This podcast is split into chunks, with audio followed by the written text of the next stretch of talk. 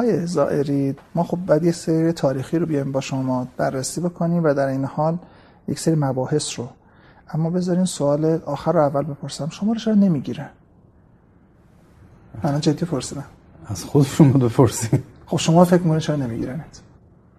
بر چی باید بگیرن تصور این هستش که دوستان رحما علی الکفارن و اشد بینهم معمولا. و قاعده بر این هستش که در مقابل دوستانی که یا هموطنانی که جنگل هستن خیلی نه ادعایی داره نه مقید به یک سری آداب و آداب و اینجور چیزا هستن خیلی اهل مراعاتن یا بیشتر اهل مراعاتن. تا کسی که فکر می‌کنن که از خودمونه کوچکترین تحمل, تحمل رو ندارن و خطایی رو نمیبخشن. و در عین حال شما به هر حال این ایده در تو باتون هستش که از خودید دیگه. بعد شما میاید به یک باره سوالاتی رو مطرح می‌کنید که اگه بخوام خودمون در منظر اون دوستان قرار بدید کلی از زحمات و تلاش ها و خون شهدا و اینا رو بی مقدار می‌کنید. البته اونا که بیشتر از این که تصور خون شهدا باشه این چیز آدم پشت اون پناه می‌گیره میگه میز منو بردی پشت مسئله. میگه که آقا تو آرمان های امامو هوا کردی. من البته که بخوام این پاسخ بدم میگم شما رو همین آدم گرفتن. یعنی گرفتن یعنی چی مثلا؟ بله واقعیتش اینه که من فکر می‌کنم جرم من در حد ممنوع تصویری و در حد محدودیت و در حد در واقع به تعبیری حالا در تایید فرما شما همین که من دم تمام درگیری و دغدغم این بشه که مثلا حقوق آخر ماه همکارمو می‌تونم بدم یا نه دیگه اصلا کاری از من برنمیاد دیگه دیگه قرار کار کنم؟ همین الانش هم اوینم دیگه به معنا. این حرف رو البته می‌زنن یعنی از شکلهای مختلف من شنیدم که این سوپاپ اطمینانه از خودشونه دستش توی کاسه هست نمی‌دونم همش بازیه و امثال حرف ولی واقعیت اینه که من فکر می‌کنم در همین حدی که محدودیت و فشار و تنگنا برای من ایجاد شده این دیگه فعلا سرمون گرم کرده دیگه بس. شما خودت آدم باهوش می‌دونی؟ بله. خب این آدم باهوش چطور این هوشمندی رو نداره که علیرغم که خیلی های دیگه به سن سال شما کمتر از سن سال شما با تحصیلاتی کمتر و با سوابق آثار منتشر شده کمتر با سوابق اجرایی کمتر به یک قراری رسیدن در یک موقعیت های بالایی مستقر شدن گیر حقوق آخر ماه کارمندشون نیستن شما نتونستی به هوش به اونجا برسی. اونا برای 15 سال 20 سالشون برنامه‌ریزی کردن. من به 100 سال دیگه فکر می‌کنم. ادعای بزرگه. فکر می‌کنم که نسل آینده باید قضاوت کنه. من چیزهایی نوشتم که 20 سال دیگه قرار اتفاق بیفته. 100 سال دیگه کسی مرور کنه تاریخ رو خواهد دید که کسایی بودن برای آینده فکر کردن. کمان که اگر ما امروز 100 سال پیشمون رو و مثلا دوره مشروطه رو مرور کنیم بعد ببینیم یه روزنامه‌نگار فلک زده مفلوک بدبختی هم بوده هی داد می‌زده بالا پایین میپریده که آقا 50 سال دیگه اینجوری خواهد شد. او رو آدم باهوشی خواهیم دونست نه آدم منفعت طلب و طلبکار و مسلحت اندیش. ایران برای چه موضوعیت داره ایران برای اسلام می‌خوای؟ اسلام برای ایران می‌خوای؟ رو با هم برای هم می‌خوای؟ ایران و اسلام رو برای انسان می‌خوام. چون فکر می‌کنم همه اینا نهایت و هدف قایی خود انبیا و هدف قایی خود خدا این بوده که یه اتفاقی برای انسان بیفته. اگر ایران رو اسلام رو هر کدوم از اینها رو ما فارغ از تعریفش برای انسان ملاحظه بکنیم هیچ نتیجه نخواهد داد. سرانجام ایران دوستی میشه سلطنت طلب بدبختی که نهایتا عرض خدمت شما که باید تعداد تو خاطرات یکی از اینا هست. می نویسه که ما گاهی می‌شد میگه با یکی از پیرمردای دیگه هم پالکیمون داشتیم تو لندن گپ می‌زدیم. دیدیم که انقدر تو این خیابونا از بیکاری قدم زدیم تعداد تیرهای چراغ برق میدان فلان رو حفظیم. این آخر ایران دوستی است که تکلیفش با انسان معلوم نیست. اون اسلامی هم که باز تکلیفش با انسان معلوم نباشه میشه اسلامی که ظاهرش اسلام هست با الله اکبر داره سر می‌بره. اگر بنا باشه که بین مشاغل مختلفی که شما داشتید تا حالا یا آرزو داشتید داشته باشید بگید که من شغلم چیه شغل شما چی بوده؟ اونی که دوست دارم معلمیه. گویا هر جای هستید می‌خواید معلمی کنید. دلم می‌خواد اینکه موفق بودم یا نه نمی‌دونم. بپردازیم به خانه. خانه روزنامه نگاران جوان در دوره خودش ایده چیزی بود. ایده نوعی بود. در دوره ای که مخصوصا این انصاف در ساختارهای سنتی وجود نداشتش که بتونن نیاز جامعه رو پاسخ بدن در واقع مطرح شد. و در دوره مطرح شدش که شاید اون ساختار دولت به صورت کلانش فرهنگ براش اولویت درجه یک نبود. مثل الان. مثل الان. اما در دوره تعطیل شد که فرهنگ براش خیلی موضوعیت داشت. بود لاقل بله. عجیب نیست. یعنی ما تصور این بودش که اینجا باید بره حالا آقای زایری قرار نیستش بشه وزیر. حتی از جهت سیاسی تو دوره در واقع خانه اوج گرفت که دوره اصلاح طلب ها بود و معروف بود که مثلا خانه روزنامه‌نگاران جوان رو جریان اصولگرا راه انداخته. و اما در دوره اصلاحات قدرت تعطیلیش رو اصلاح طلبها پیدا نکردن. ولی دقیقا ما با چنگ و دندان نگه داشته بودیم رسونده بودیم به دوره‌ای که دوره اصلاحات تمام شده بود. جریان مدعی اصولگرایی آمد خانه رو تعطیل کرد. اگه بخوام به عجایب بپردازیم عجیب زیاد خیلی چیز عجیبه. اما در این حال این هم بودش که امروز وقتی که نگاه می‌کنید به محصول خانه تجربیش بیشتر در فارغ تحصیلاتون می‌بینید نه؟ یا در شکستن اون فضایی که وجود داشت؟ الگو سازی من قبل از اینکه این فرمایش شما برسم یه چیز خیلی واضح و صادقانه عرض بکنم. ایده خانه و تحول خانه به من منحصرا مربوط نیست. اولا شرایط اجتماعی و خلاصه میگن right place right time اون موقعیت و اون شرایط به نظر من اون کانتکست اقتضا می‌کرد که چه کاری موفق بشه. ثانیا حمایت و جدیت و احتمام خود جناب اشعری هیچ وقت نباید مغفول واقع بشه. ثالثا مشورت کسایی که صاحب نظر بودن. آقای دکتر آشنا دکتر شکخا استاد جواد محقق آقای دکتر خان. یعنی طیفی که ما نظرشون رو میپرسیدیم و پای کار بودن حضور داشتن مشورتشون بسیار بسیار تعیین کننده بود. حتی توی یه دیتیلا و جزئیاتی مثل شعار. ببینید جذابیت خانه این بود که گفت جایی که هر نوجوانی می‌تواند بنویسد. چند سالت بود موقع شما؟ فکر می‌کنم 24 5 سالم. این به نظرم تعیین کننده بود. و مطلب آخر هم همراهی رفقایی که دور هم جمع شدن. یعنی دوستانی که خود شما می‌شناسید و ما تو اون جمعی که با هم بودیم و اون فضایی که با هم کار می‌کردیم و حالا هر کدومشون یه جایی هستن از آمریکا بگیرید شما تا قم. یعنی یک طیف از لس آنجلس تا قم خلاصه اون جمع خاص و اون شرایط و اون موقعیت باعث شد که خانه ویژگیهایی پیدا بکنه که حالا در پاسخ به سوال داری و بهش برسم امروز شما می‌بینید مدل سازی شده ازش.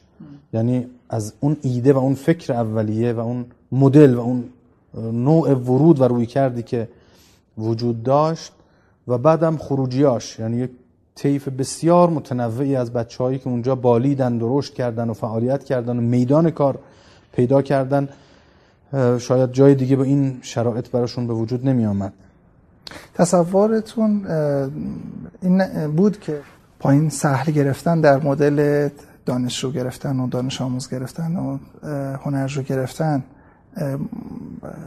بخش از فراغات تحصیلی شما سر از بی بی سی فارسی در بیاره مثلا. رادیو فردا در اون موقع به این فکر نمی کردم نه. چون موقع همچه تصوری نداشتیم.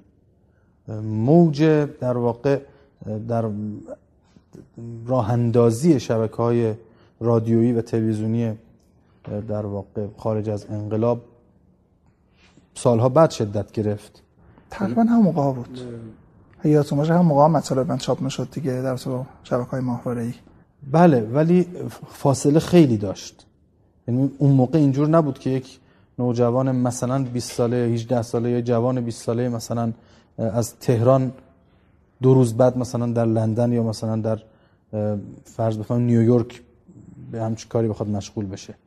فاصله و مرزها خیلی بیشتر و دورتر به نظر می رسید یک چیزهای دیگه هم بودش که الان که آدم به اون مقطع نگاه می‌کنه براش عجیبه که در واقع اون موقع شما با چه تشخیصی سراغ این مباحث می‌رفتید؟ شاید شاخصترینش این نشریه جدید بود. در دوره که هنوز خود سیدی پقیله جدید, جدید بود شما داشتین دنبال نشریه الکترونیک بودین. وب هم نداشتیم اون موقع. بله تازه اون موقع ارشاد که یک چشمانداز خیلی مبهمی از فضای مجازی داشت شکل می گرفت تازه.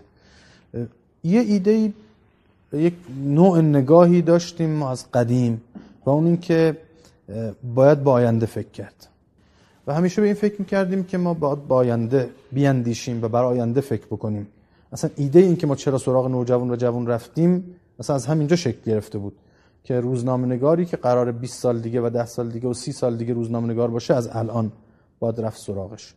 خب معلمی اصلا ذاتش و جنسش همین هست. بعد مشورت ها و همفکری ها این در واقع پخته تر این نگاه رو عملیاتی تر کرد. حالا ما با مخاطبی طرفیم که اگر بتوانیم او رو فعال تربیت بکنیم در مقابل حجوم رسانه هایی که در آینده شدت خواهد گرفت می‌تونه منفعل نباشه. اون موقع این تصور رو داشتیم. این که حالا ممکنه یکی از این همکارای ما یا فارغ های ما پاشه بره همکاری بکنه به عنوان گوینده یا کارگردان یا سردبیر یک بخش خبری در بی بی سی فارسی یا من و تو یا مثلا فرض کنید که یه شبکه دیگه این تصور رو نداشتم من. اما این که به هر حال امثال من و تو فارسیوان و بی بی سی فارسی حجم عظیمی از اطلاعات رو و از پرسش رو و از حجوم رسانه‌ای رو بر سر ما آوار خواهند کرد این تصور بود. اما در این حال آدم فکر می‌کنه که شاید همون موقع به نظر می‌رسید که رشد خانه سریعه یا شاید بشه گفت شتاب زده است. خب میانگین سنی همکارای ما اونجا دوستانی که با هم کار می‌کردیم فکر می‌کنم میانگین سنیمون مثلا 22 سال بود. یعنی ماها توی مثلا اون جمعی که با هم کار می‌کردیم ماها مثلا مسن به حساب میومدیم اگه آدم یه بار اگر اشتباه نکنم آقای اشعری اومد پرسید که اینجا کی متأهله؟ بعد یه نفر متأهل بود. مثلا یعنی که مدیره بله. توی جمع اون اعضای چیز یک نفر متأهل بود. شاید این شتاب زدگی احساس نمی کنید که به اصر کار هم لطماتی زد. نمونهش اون مدل هم تعبیر رایج خودمون سوئیسی برخورد کردن با خود نشریه خانه. که بخش نتیجهش می‌شد که چیزایی چاپ بشه که آدم کل قضیه رو هوا کنه. چرا؟ اینو قبول دارم. من اتفاقا یه وقتی یه کسی از من سوال کرد توی گفتگویی که اگه الان زمان برگرده عقب مثلا شما اون مطلب رو چاپ می‌کنید یا اون روند رو ادامه می‌دید یا اون کار انجام می‌دید یا نه, نه من قبول دارم که ما ناشیگری کردیم قبول دارم که خیلی چیزا بلد نبودیم. قبول دارم خیلی ساختارها و خیلی سازکارها و خیلی مسائل رو تحلیل دقیق ازش نداشتیم. من امروز اگه زمان برگرده عقب نصف اون وقتی که برای کار گذاشتم می‌گذارم. نصف وقت دیگر رو به روابط و گعده ها و اینا اختصاص میدم. چون بعدا در عمل دیدم که اونه که تعیین کننده است. احوال پرسی من از آقای فلانی تعیین کننده است. اینو من دیر فهمیدم. وقتی نشریه تعطیل شد زندان و اون مشکلات و اون قضای همه چی که تمام شد یه بار یه بزرگواری که اسم نمی‌برم توی یه گفتگوی خیلی سریح و شفاف برگشت به من گفتش که تو یه بار سراغ ما نیومدی. و این خیلی برای من معنی داشت. ضربه به من زد که تازه اون موقع فهمیدم که من اشتباه می‌کردم. من به جای اینکه برای اون نوجوان 17 ساله یا 16 ساله شهرستانی وقت بذارم اتفاقا باید می‌رفتم سراغ این آقا. دفترش وقت می‌گرفتم احوالش میپرسیدم. ماهی یه بار می‌رفتم سر می‌زدم دو ماه یه بار می‌رفتم دست به سینه میگذاشتم. خب اینا رو ما نمی‌دونستیم واقعیت اینه الان می‌کنی؟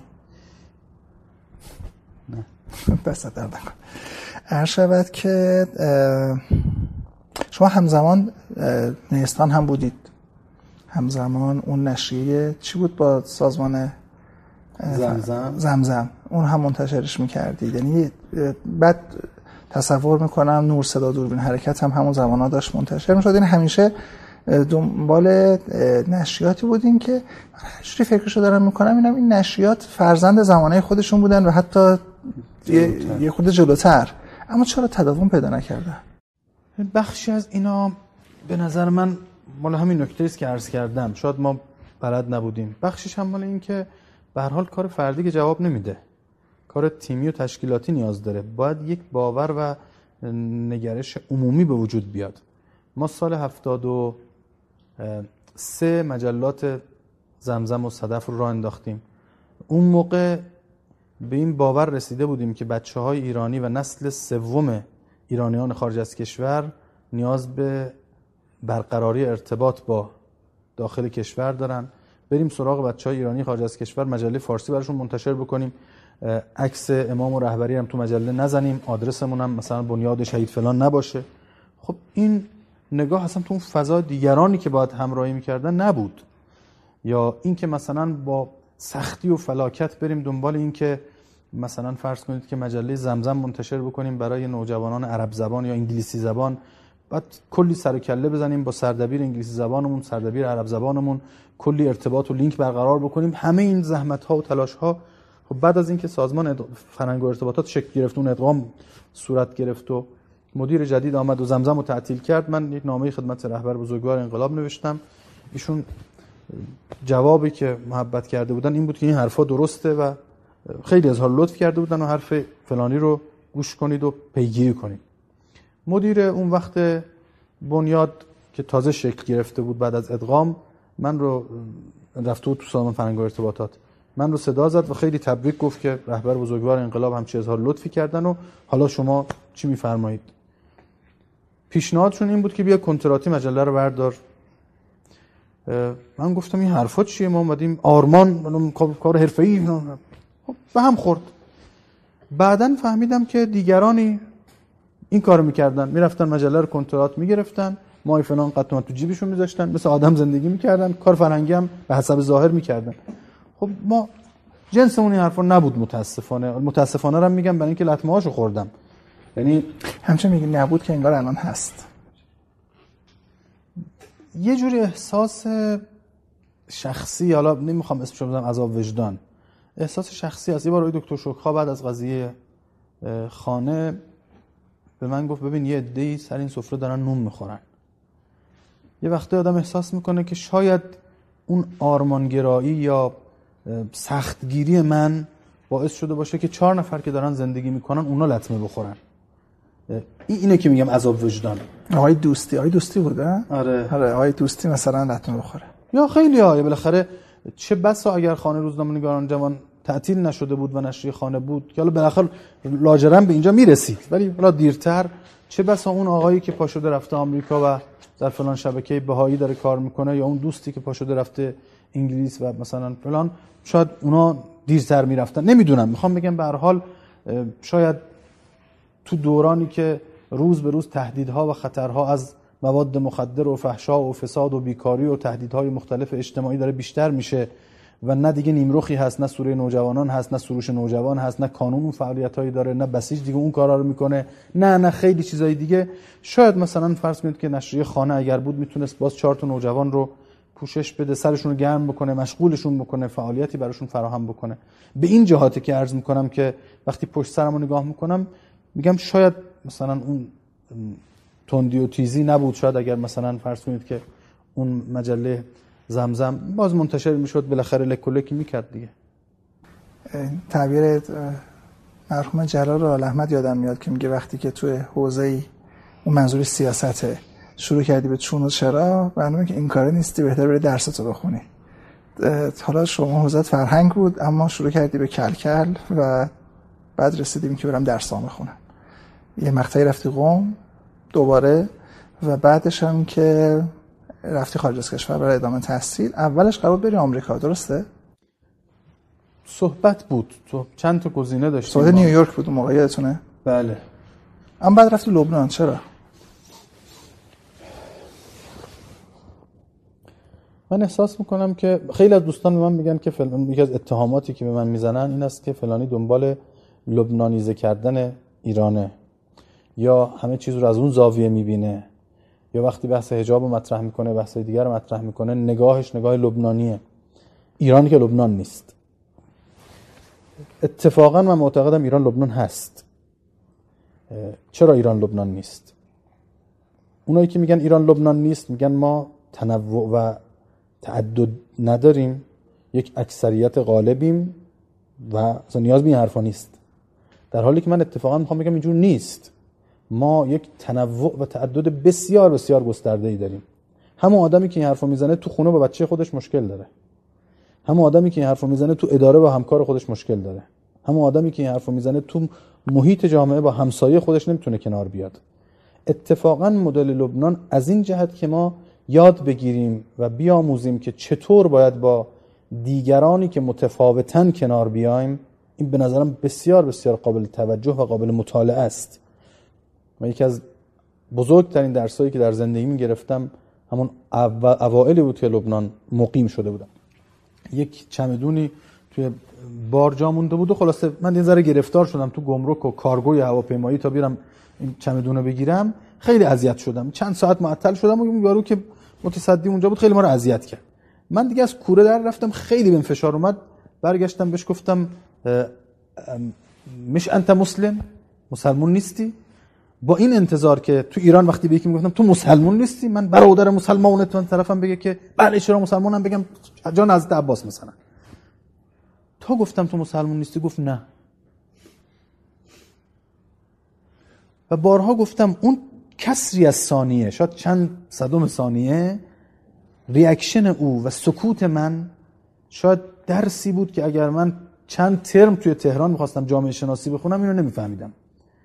اون لحظه من با یه مخاطبی مواجه بودم که دیگه جان من جان تو به قرآن حضرت عباس دیگه باش نداشتم. و حالا می‌گفت تو یک انسانی منم انسان. حالا چی؟ سوات این سوات مسئله من شد. این که حالا من با یه کسی طرفم که ادبیات قبلی باش جواب نمیده. همونطور که در قرآن کریم آمده است دیگه جواب نمیده. همونطور که پیامبر اکرم فرمودن جواب نمیده. تازه گام بیشتر شاید ما توی مرحله رسیدیم که نظر آقاینه نظر فلانی اینه یعنی می‌خوام بگم به این جهت اتفاقا تجربه لبنان برای من درس بود. اینکه من با مخاطبی طرفم که باید از یک یک یک با شروع کنم. نه از آقا فرمودن نه از مثلا منویات رهبری منویات رهبری و دستورات فلان و ارسالات که بعد از ماجرای قضیه حجاب اجباری در واقع مذهبیون چه واکنشی گرفتن؟ واکنش ها متناقضه از یک طرف اونایی که منو می‌شناسن و اتفاقا می‌دونن که من بذارم اینجا شروع کنیم. این عبارت شما چی بود؟ عبارتی گفتین. این بودش که حجاب اجباری نداشته باشه. اگه اجازه بدین از این بگذاریم بگذاریم آخه یک کاری کردن. نگذاریم در مورد اهمیت و حساسیت موضوع حجاب از اونی که خیلی فکر می‌کنن خیلی تندترم. یعنی من مسئله حجاب جدی می‌دونم. اتفاقا بعضیا که خیلی شعارشو میدن اینقدر قضیه حجاب جدی نمی‌گیرن. ازشون تون نیستی مقیدی. نه تون بودن نه تون نیستم نه. به معنای اینکه عرض کردم جدی می‌دونم. یعنی بعضی شعارشو میدن ولی اینقدر جدی نمی‌دونن من واقعا حجاب رو جایگاهی براش قائلم که جزو مسائل اصلیه. اصول دین جزو اصول دین نیست ولی جزو مسائل اصلی دین هست. عرض به خدمتتون که از همین زاویم نگرانم و حرس می‌خورم و دغدغمه. اگر از من بپرسید آیا اجبار حجاب داریم؟ حکومت باید اجبار کنه؟ من هنوز به جواب نرسیدم. اما اینکه امروز یعنی اینکه امروز باید چیکار بکنیم؟ مثلا اینه. امروز باید حجاب آزاد کنیم. من هنوز به این جواب نرسیدم. ممکنه در آینده به نتیجه برسم. ولی الان نظرم این نیست. یعنی هر چی فکر می‌کنم الان اینکه امروز جمهوری اسلامی باید بیاد بگه حجاب آزاد به این نتیجه نمی‌رسم. جلو دوربین دارین شما نه نه. واقعا به این نتیجه نرسیدم. علتش هم اینه. من در صورتی معتقدم این اتفاق باید بیفته که چیزای دیگری محقق بشه. که اون چیزا محقق نمیشه. دقیقا مثل بیماری که شما بهش نسخه می نویسی بهش میگی این آنتی بیوتیک بخور این تقویتی هم کنارش می نویسی الان منظورتون محقق بشه چی هستش؟ یعنی اجباری بودنش برداشته بشه یا در صورتی من معتقدم می‌تونیم ما این اجبار رو آزادش بکنیم اجبار رو برداریم که یه کارهای دیگه هم بکنیم. یعنی فرض داره اجبار بودن الان تو نظر شما. الان اینکه واقعیت اینه دیگه. الان از شما دست به ترکیبش نزن. حالا خوب بود بد بود اجباریش حالا اینه که نمیگم بزنیم نزن میگم من به این نتیجه نرسیدم. اما اگه از من بپرسید که آیا از اول انقلاب این کار درست بود اونی که من امروز بهش رسیدم اینه که نه درست نبود. فرض کنیم برگشتیم انقلاب. اول انقلاب. نظر امام که تاکید داشتن که حتی امکان روحانی کاندید نشه برای ریاست جمهوری صاحب تره به نظرتون یا نظر آقای هاشمی و شهید بهشتی؟ راستش یه وقتی هم چیزی نوشتم که سیاست ما عین دیانت ما هست ولی نه اینقدر. واقعا معتقدم ما ناخواسته ما روحانیت. ناخواسته درگیر یه چیزایی شدیم که اصلا نیتمون نبوده و قرار نبوده درگیرش بشیم. اگر همین سوال از من بپرسید من معتقدم که این خطای راهبردی بود که روحانیت توی همه چیز درگیر بشه. امام هم اینو نمی‌خواست. امام هم در مصاحبه هاشون سراحتا اینو گفتن کاملا سریع و هم اینکه رفتن قم نشستن. اینکه امام حالا در جایگاه ریاست جمهوری نظرشون چی بود اینو نمی‌تونیم به قطعیت بگیم راستش. خبرنگار وقتی از ایشون می‌پرسه شما اداره مملکت تجربه ندارید؟ اداره کشور رو تجربه ندارید؟ می‌خواید چیکار کنید؟ امام میگن ما آقا موسی صدر رو داریم. مصاحبه رو دیدین دیگه. یعنی حتی امام هم مثلا برای اداره کشور یک کاراکتری مثل امام موسی که روحانیت تو ذهنشون بود. پس اینکه ما سراحتا و قطعا بگیم که امام نمی‌خواستن رئیس جمهور روحانی باشه این رو نمی‌دونم. به هر حال خیلی از اون چیزهایی که امام در مبانی نظری ولایت فقیه. ازش حرف می‌زنن جز با در واقع جایگاه جدی مثلا فرض کنید که روحانیت در اداره امور جامعه به شکل عام محقق نمیشه. در جایگاه رهبری. عرض می‌کنم. نه جایگاه بخش داره در می‌خوام, همین، می‌خوام به همین برسم. اما این که ما به یه جایی برسیم که استاندار روحانی داشته باشیم. وزیر روحانی داشته باشیم مدیر کل روحانی داشته باشیم. این به نظر من اصلا با جنس کار روحانیت جور در نمیاد. آقای ظاهری من از منظر خودم نگاه می‌کنم. ممکنه که شما بر بخوره و می‌خوای خود صبوری کنید اگر بهتون برخورد. من تصور می‌کنم که حالا قضیه اداره کل و استانداری و اینجور چیزها که طبیعی هستش تجربه قبلی وجود نداشتش حوزه تخصص هم نبودش. حوزه تبلیغات دینی رو نه در جایگاه منبر رسانه ای که سالها تجربه در توش وجود داشت در جایگاه کشور در جایگاه حکومت. روحانی از پسش بر اومد. سید و رو تونستش تو تلویزیون توی رادیو تو روزنامه. این همه روزنامه در اختیار دوستان بود. مؤسسه اطلاعات مؤسسه کیهان روزنامه جمهوری اسلامی. صدا و سیما با همه شبکه هاش این که دیگه حوزه چیز دیگه این که دیگه حوزه علماست. اینو از پسش برمد ببینید این موضوع خیلی موضوع پیچیده ایه یعنی به نظرم چند تا مؤلفه کاملا جدی داره. اولا اصلا از تهران و ایران و قم بریم بیرون. اون سر دنیا هم شما صرفا یه کشیشی که مثلا درسای لاهوت خونده آیا لزوما می‌تونه مثلا یه کار رسانه‌ای بکنه؟ به یه کشیش کار نداره اما قطعا شما هم می‌دونید من هم می‌دونیم که من هم می‌دونم که واتیکان بسیار موفق بوده در همین می‌خوام بگم. من می‌خوام بگم ببین قصه فرق می‌کنه بین این که طرف لاهوت خونده یا کار کرده. نه من نمی‌خوام کسی رو مقصر بدونم من می‌خوام بگم که بس تقصیر همینجوری کافی نیست. من همون موقع یادم یه وقتی با هم صحبت می‌کردیم. شما مثال می‌زدید از اون مجله مثلا ماهنامه کریستیان برودکاستینگ مثلا فرض کنید که مثلا راجع به این که ما تو مناسبت های تراژیک مثلا نمای درشت بگیریم یا نه تو مناسبت های شاد مثلا نمای بسته داشته باشیم مناسبت های تراژیک نداشته باشیم مثلا. ببینید این اتفاق نیفتاده. این که شوخی نداریم ما. الان اوانجلیست ها از اول که کلیسا می‌سازن کلیسا رو به شکل استودیو دارن طراحی می‌کنن. ولی ما اینجا داریم چکوچونه می‌زنیم و دعوا می‌کنیم که آیا تو حسینیه دوربین ببریم یا نبریم. یه تصوری وجود داره در رابطه با کلاس انشا. خود شما تدریس می‌کردیم این که انشا که کاری نداره. هر کی می‌تونه معلمش باشه. تصور نمی‌کنی کار فرهنگی هم در دیدگاه مسئولین ما همینه؟ چرا؟ کار فرهنگی که اصلا حالا بالاتر از این شما عرض بکنم. من واقعا بعد از سالها به این نتیجه رسیدم. بعد از سالها هم که میگم برای اینه که من تو این حوزه زندگی کردم. من نه سالم بوده مطلب ازم چاپ شده ده سالم بوده مطلب ازم چاپ شده و با روزنامه و مجله و کتاب و تو این فضا نفس کشیدم. حالا خوب یا بد. لذا بالا پایینش رو می‌شناسم می‌دونم. مثل یه شهریه که تو این شهر من کوچه کوچه شناختم و توش حضور داشتم. واقعا فرهنگ شوخیه. مسئولین بزرگ غیر از میگم انصاف اگه بخوایم داشته باشیم خود رهبر بزرگوار انقلاب و تک و توک یعنی به ندرت شما کسایی پیدا کنی که مسئله فرهنگ رو جدی بدانند. ولی به طور کلی برای مسئولین ما فرهنگ شوخیه تعارفه.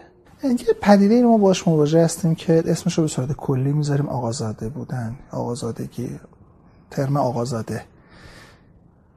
شما بنا به تعریف یک تعریف عام به عنوانی که پدرتون مسئولیت داشته از استانداری نماینده مجلس جای دیگه این پتانسیل داشتید که عنوان آقازاده بتون اطلاق باشه. یادم هست قبل از اینم با هم صحبت می‌کردیم که خیلی از این بچه هایی که آقازاده شدن پدراش و مندای خدا تا اون آخرش هم مثل بعضی آقاهای الان نبودن که الزاما کار خاصی هم کرده باشن. آدمای متشرعی بودن بیت المال براشون مهم بوده اما بچه ها آزاده شده. چطور میشه که پدر خودش بیت المال براش موضوعیت داشته باشه دست نبره توش هر شود که آدم متدینی باشه اما بچه ها آزاده در میاد. این پدیدم فراگیره. خدا حفظ کنه پدر ما رو. خیلی سختگیر بودیشون. یعنی ایشون من مثال های مختلف دارم. الان نمی‌خوام وارد این بحث بشم. یه بار تو خونه این بحث پیش اومد که مثلا برای سربازی ما مثلا فرض کنید که پدر اون کاری می‌تونه بکنه یا نه. ایشون به قدری ناراحت شد از اینکه اصلا این مسئله مطرح شده. چون رایج بود اون موقع بعضی این کار می‌کردن. مثلا طرف اختیار داشت و نماینده مجلس مثلا اجازه داشت یا استاندار یا هر کسی سمتی داشت. مثلا به عنوان محافظ یا راننده کسی داشته باشه. بعد خیلی بچه خودشون به عنوان محافظ راننده محرم هم هست دیگه. آره محرم هم هست و توجیه هم داشته کاملا منطقی بود. سربازیش مثلا. پدر ما از این که اصلا این موضوع مطرح شده عصبانی شد. بعد این تعبیرش یادم نمیره. چون فرمود که من راضیم بچم بره سرباز بشه. تقسیم بشه بیفته سیستان و بلوچستان. اونجا کشته بشه جنازهشو بیارن خودم جنازهشو تو خاک بذارم به این راضیم. تا اینکه بچه من سربازی نره به جای او کسی دیگه از شهروندان این کشور که نمی‌دونم کیه بچهش بیفته سیستان و بلوچستان خب این اصلا تکلیف همه رو معلوم می‌کرد. یعنی دیگه ما جرأت می‌کردیم مثلا راجع به موتور بریم حرف بزنیم.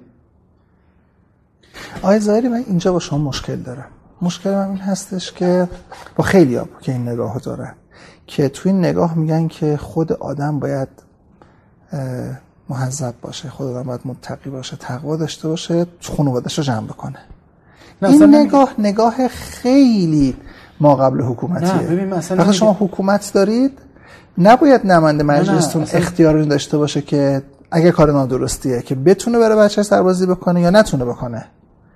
می‌دونید چی می‌خوام بگم؟ اینکه ما واگذار کنیم به اینکه قدرت اصلش بد نیست. این مشکل مشکل عمومیه. این مشکل عمومیه که پارتی بازی تو کشور ما هست. این مشکل عمومیه که قاچاق داره وارد میشه. این مشکل عمومیه که ما ارزه نداریم بعضی چیزا تکدیگری امروز تو خبرها بود تکدیگری قرار دستگیر بشن. کجای دنیا اینقدر بی ارزه رفتار می‌کنن؟ اینقدر شل رفتار می‌کنن؟ خب می‌گیرن می‌زنن سینه دیوار. یعنی طرف یه قصه از رئیس جمهور چین معروف حالا چقدر صحت داره که مثلا دو تا دونه برنج افتاد رو میز اینا رو برداشت. طرف گفت دو تا دونه برنج چی بود؟ گفتش که ما یه میلیارد خورده جمعیت داریم. اگه هر کدومشون دو تا دونه برنج بریزن میشه می‌کنه اینقدر به عبارتی اینقدر تون اینقدر کجای دنیا اینقدر شوخی می‌گیرن؟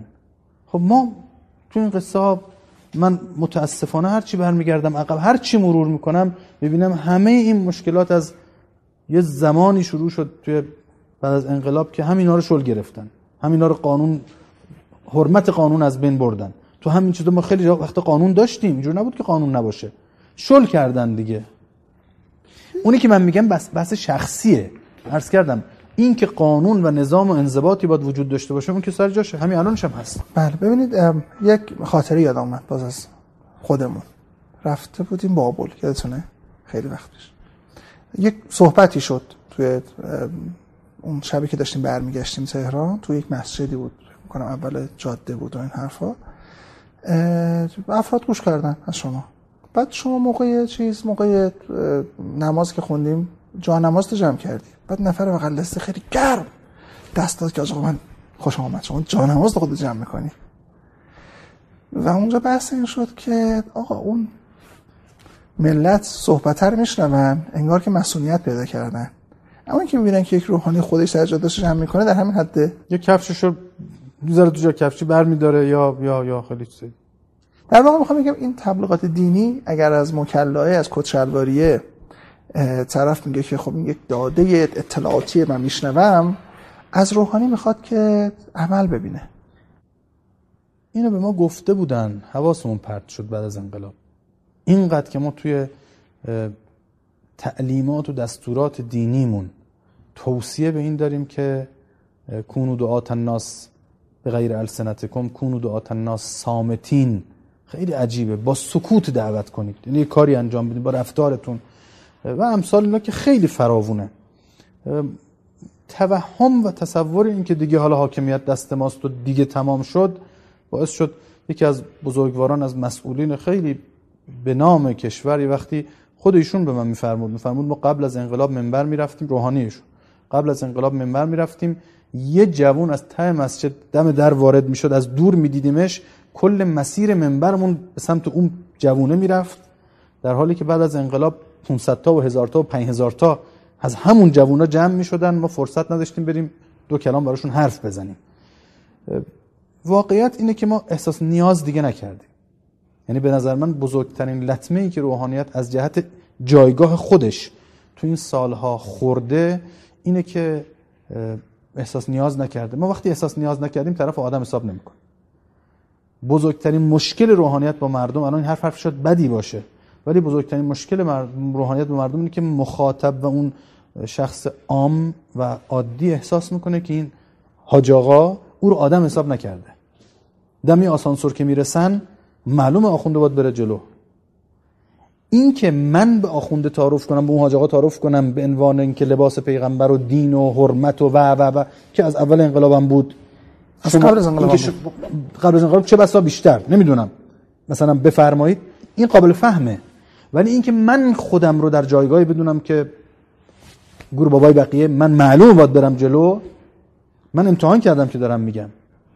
من یه خاطری رو ذکر کنم. یک دوره من دانشگاه صادق کار می‌کردم. و برای یک سفری قرار بود کار انجام بشه قرار بودش که پاسپورت حاج آقای مهدوی رو هم بگیره. و من احساس می‌کردم که اون آقایی که تو اداره گذرنامه است داره پیچش میده. پاسپورتم سیاسی بود اتفاقا به خاطر اینکه شما مسئولیت داشته شو نبود داره پیچش میده. بعد خسته اومدم دانشگاهشون گفته چرا طول کشید؟ گفتم اذیت داشت می‌کرد طرف. بعد گفتش که من همین اداره گذرنامه قبل از انقلاب رفته بودم تو اون محیط با همین لباس. طرف گفت حاج آقا بشین کارتو رو بندازم. همه کاراشو تعطیل کرد افتاد دنبال کار من. همه کارهایی که باید می‌رفت اینجا مهر کنه اونجا امضا کنه اینجا فلان کنه کاغذاشو برمی داشت میورد رو سرهنگم بود طرف. امضا رو می‌گرفت دور میرفتش داد. کسی هم نبودم کسی هم نمیشناخت. حالا چطور شده که یه بار دادم یه آسانسور یه پیرمرد کراواتی اصاب دست وایستاده بود. یه داره نمی‌دونم نیست کجا بود. منم رسیدم دیدم که این آقا وایساده و همون موقع در آسانسور باز شد. خب به طور طبیعی پیرمرد کراواتی من آخوند معمم ببینه طبیعی که اصلا انتظار نداره که او اول بره. تکون نخورد وایساد. طبیعتا تا من برم داخل. منم نرفتم. گفتم بفرمایید. با تعجب من نگاه کرد. مال البته چند سال پیشه. الان نمی‌دونم باشه چه اتفاقی میفته با تعجب من نگاه کرد و مونده بود که من دارم تعارف می‌کنم. گفتم من جای پسر شما هستم. شما بزرگتر ما این بفرمایید. آقای ده باشید یادم نیست مثلا طبقه پنجم می‌خواست پیاده من طبقه هفتم یادم نیست. تو این فاصله دهنش وا مونده بود. تصور این که یه آخوند بچهش باشه مثلا پدر یه آخوند باشه مثلا. ما با مردم بد کردیم. واقعا با مردم بد کردیم. چه کارش کنیم؟ درست شه. باید همون کاری که دین از ما خواسته و اهل بیت از ما خواسته انجام بدیم. مگه ما اینقدر تو روایاتمون نداریم که پیغمبر سلام می‌کرد؟ حتی به بچه ها اونا نمی‌تونستن زودتر به پیغمبر سلام کنن. داریم یا نداریم؟ من آخوند به مردم سلام می‌کنم تو خیابون یا نه؟ اگر بکنم درست میشه. آقای امیرخانی تو خاطراتش از مرحوم آستالی آقای گلپایگانی خیلی متن شیرینی وقتی ایشون نوشته نوشته ایشون گاهی می‌شد زمانی که مسجد از مسجد ظهر برمیگشت همون ساعتی بود که دبیرستان دخترانه نزدیک مسجد تعطیل می‌شد. و این دخترای دبیرستانی با همون تیپا و با همون ظاهر و شوخ و شنگ و با سر و صدا رد می‌شدن. میگه این پیرمرد کنار دیوار تکیه می‌داد خودش رو جمع می‌کرد که اینا رد بشن. وقتی میومدن سلام می‌کرد. به همون دختر با همون قیافه و با همون تیپ. ما ما بد کردیم. باید درستش کنیم. باید بپذیریم که ما به این مردم نیاز داریم. باید بپذیریم که ما اومدیم برای همین مردم.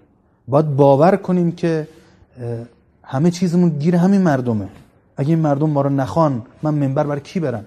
اگه این مردم تو مسجد نیان برای کی حرف بزنم؟ برای کی نماز بخونم؟ اگه این مردم با ما کنار نیان و ما, ما رو نپسندن من اصلا قرار چی کاری انجام بدم؟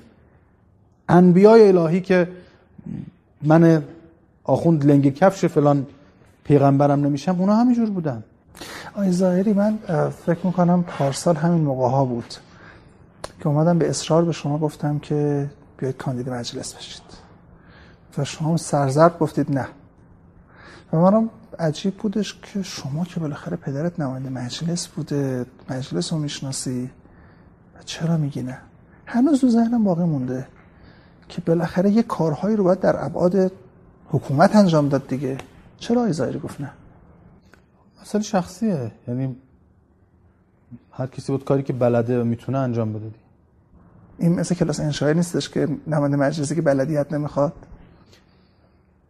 نه اتفاقا به نظر من نماینده مجلس باید کسی باشه که صلاحیت هایی داشته باشه. باید با قانون آشنا باشه باید مردانگی و ایستادگی پای کار داشته باشه باید واقعا وقت بگذاره. ما این مشکلمون همینه که نماینده مجلس داره چرت می‌زنه تو صحنه علنی. نماینده مجلس قراره به عنوان نماینده مردم بره فریادگر حقوق اونا باشه. من الان مسئولیتم یه مسجد و 50 نفر و 100 نفر. اما اگر شدم نماینده مجلس در مقابل 70 میلیون 80 میلیون آدم مسئولم. در مقابل مردن بچه اون مسئولم. در مقابل فساد دختر اون مسئولم. در مقابل بیکاری جوان اون مسئولم. در مقابل همه مشکلات رو باید جواب بدم خب هر کسی باید خودشو ببینه. من احساس می‌کنم خیلی حالا قبل از لطف شما خیلی تو سطوح خیلی جدی و افراد متعدد برای مجلس برای شورای شهر خب خیلی من زیبار نرفتم به که اولا خودم آدم سیاسی نمی‌دونم و هیچ ابایی از گفتنش هم ندارم به معنای سیاسی به معنای رایجش و مصطلحش. نه اینقدر. آره نه نه اینقدرش. من واقعا رسالت خودم آخوندی و طلبگی می‌دونم. همه کارهایی هم که کردم واقعا معتقدم تو همون چارچوب کار طلبگی و آخوندی خودم بوده. و بعدم معونه ای داره و پیامدهایی داره و نتایجی داره که حکایت همون بند خدایی است که ابس و تولا و فلانی حرفا بعد که خودش کشید کنار از ترس این آدم نابینای فقیر فلان بعد که آیه نازل شد و اون وضعیت خاص جبران کنه گفت حاضرم نصف اموالمو بدم به این شخص. او گفت قبول نمی‌کنم. بعد پرسیدن چرا قبول نمی‌کنی؟ گفت میترسم از روزی که منم همین کارو بکنم. واقعا من میترسم یه روزی برسه که ناخواسته من وقتی جلو آسانسور رسیدم احساس کنم که من باید از قبل از همه برم. و این آروم آروم درست میشه. روز اول کیفم من برام بلند می‌کنن روز دوم دست به سینه جلوم وامیستن روز سوم و و و خیلی از اونایی که مبتلا به خیلی چیزا شدن روز اول اینجور نبودن. آدمای بسیار بسیار نازنینی بودن آدمای بسیار بسیار دلسوزی بودن آدمای بسیار بسیار صالحی بودن. ولی آرام آرام اطرافیان و محیط و فضا و مصاحبه و تلویزیون و و و, کار طرف به جای رسوند که اگر قائل باشید به اینکه اولویت بندی بخوایم بکنیم مهمترین نگرانی محمد رضا زائری چیه در سال 95 شب اول قبلش.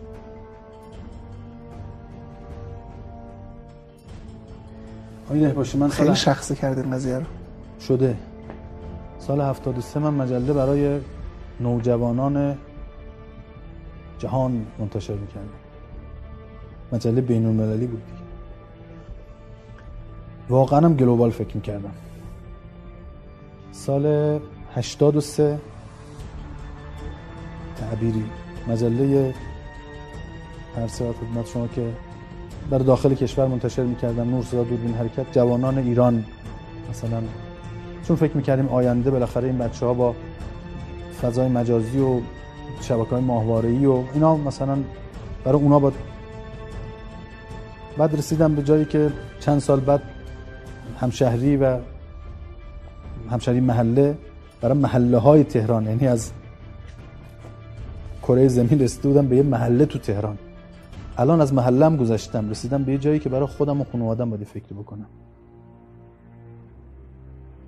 شب اول قبرم از من نمی‌پرسن جوانان آمستردام چیکار کردن.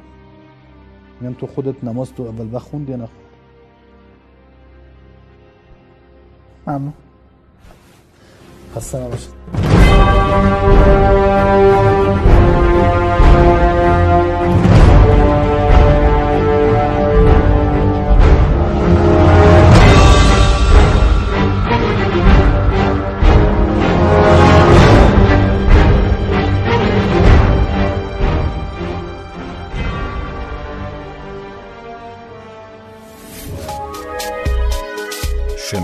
سرویس اشتراک گذاری فایل های صوتی www.shenoto.com